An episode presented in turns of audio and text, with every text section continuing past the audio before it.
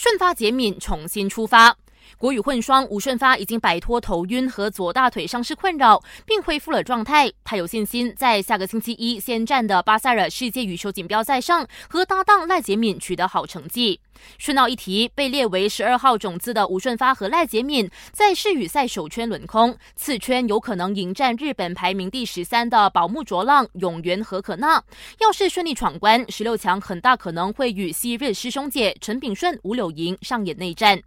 把焦点转向日本羽球公开赛赛场，我国混双组合陈唐杰、白燕威只花了十九分钟，就以二十一比十三、二十一比四打败中华台北组合，携手另一支混双组合万伟聪、陈康乐，男双陈文宏、谢俊康等人喜迎开门红，勇闯十六强。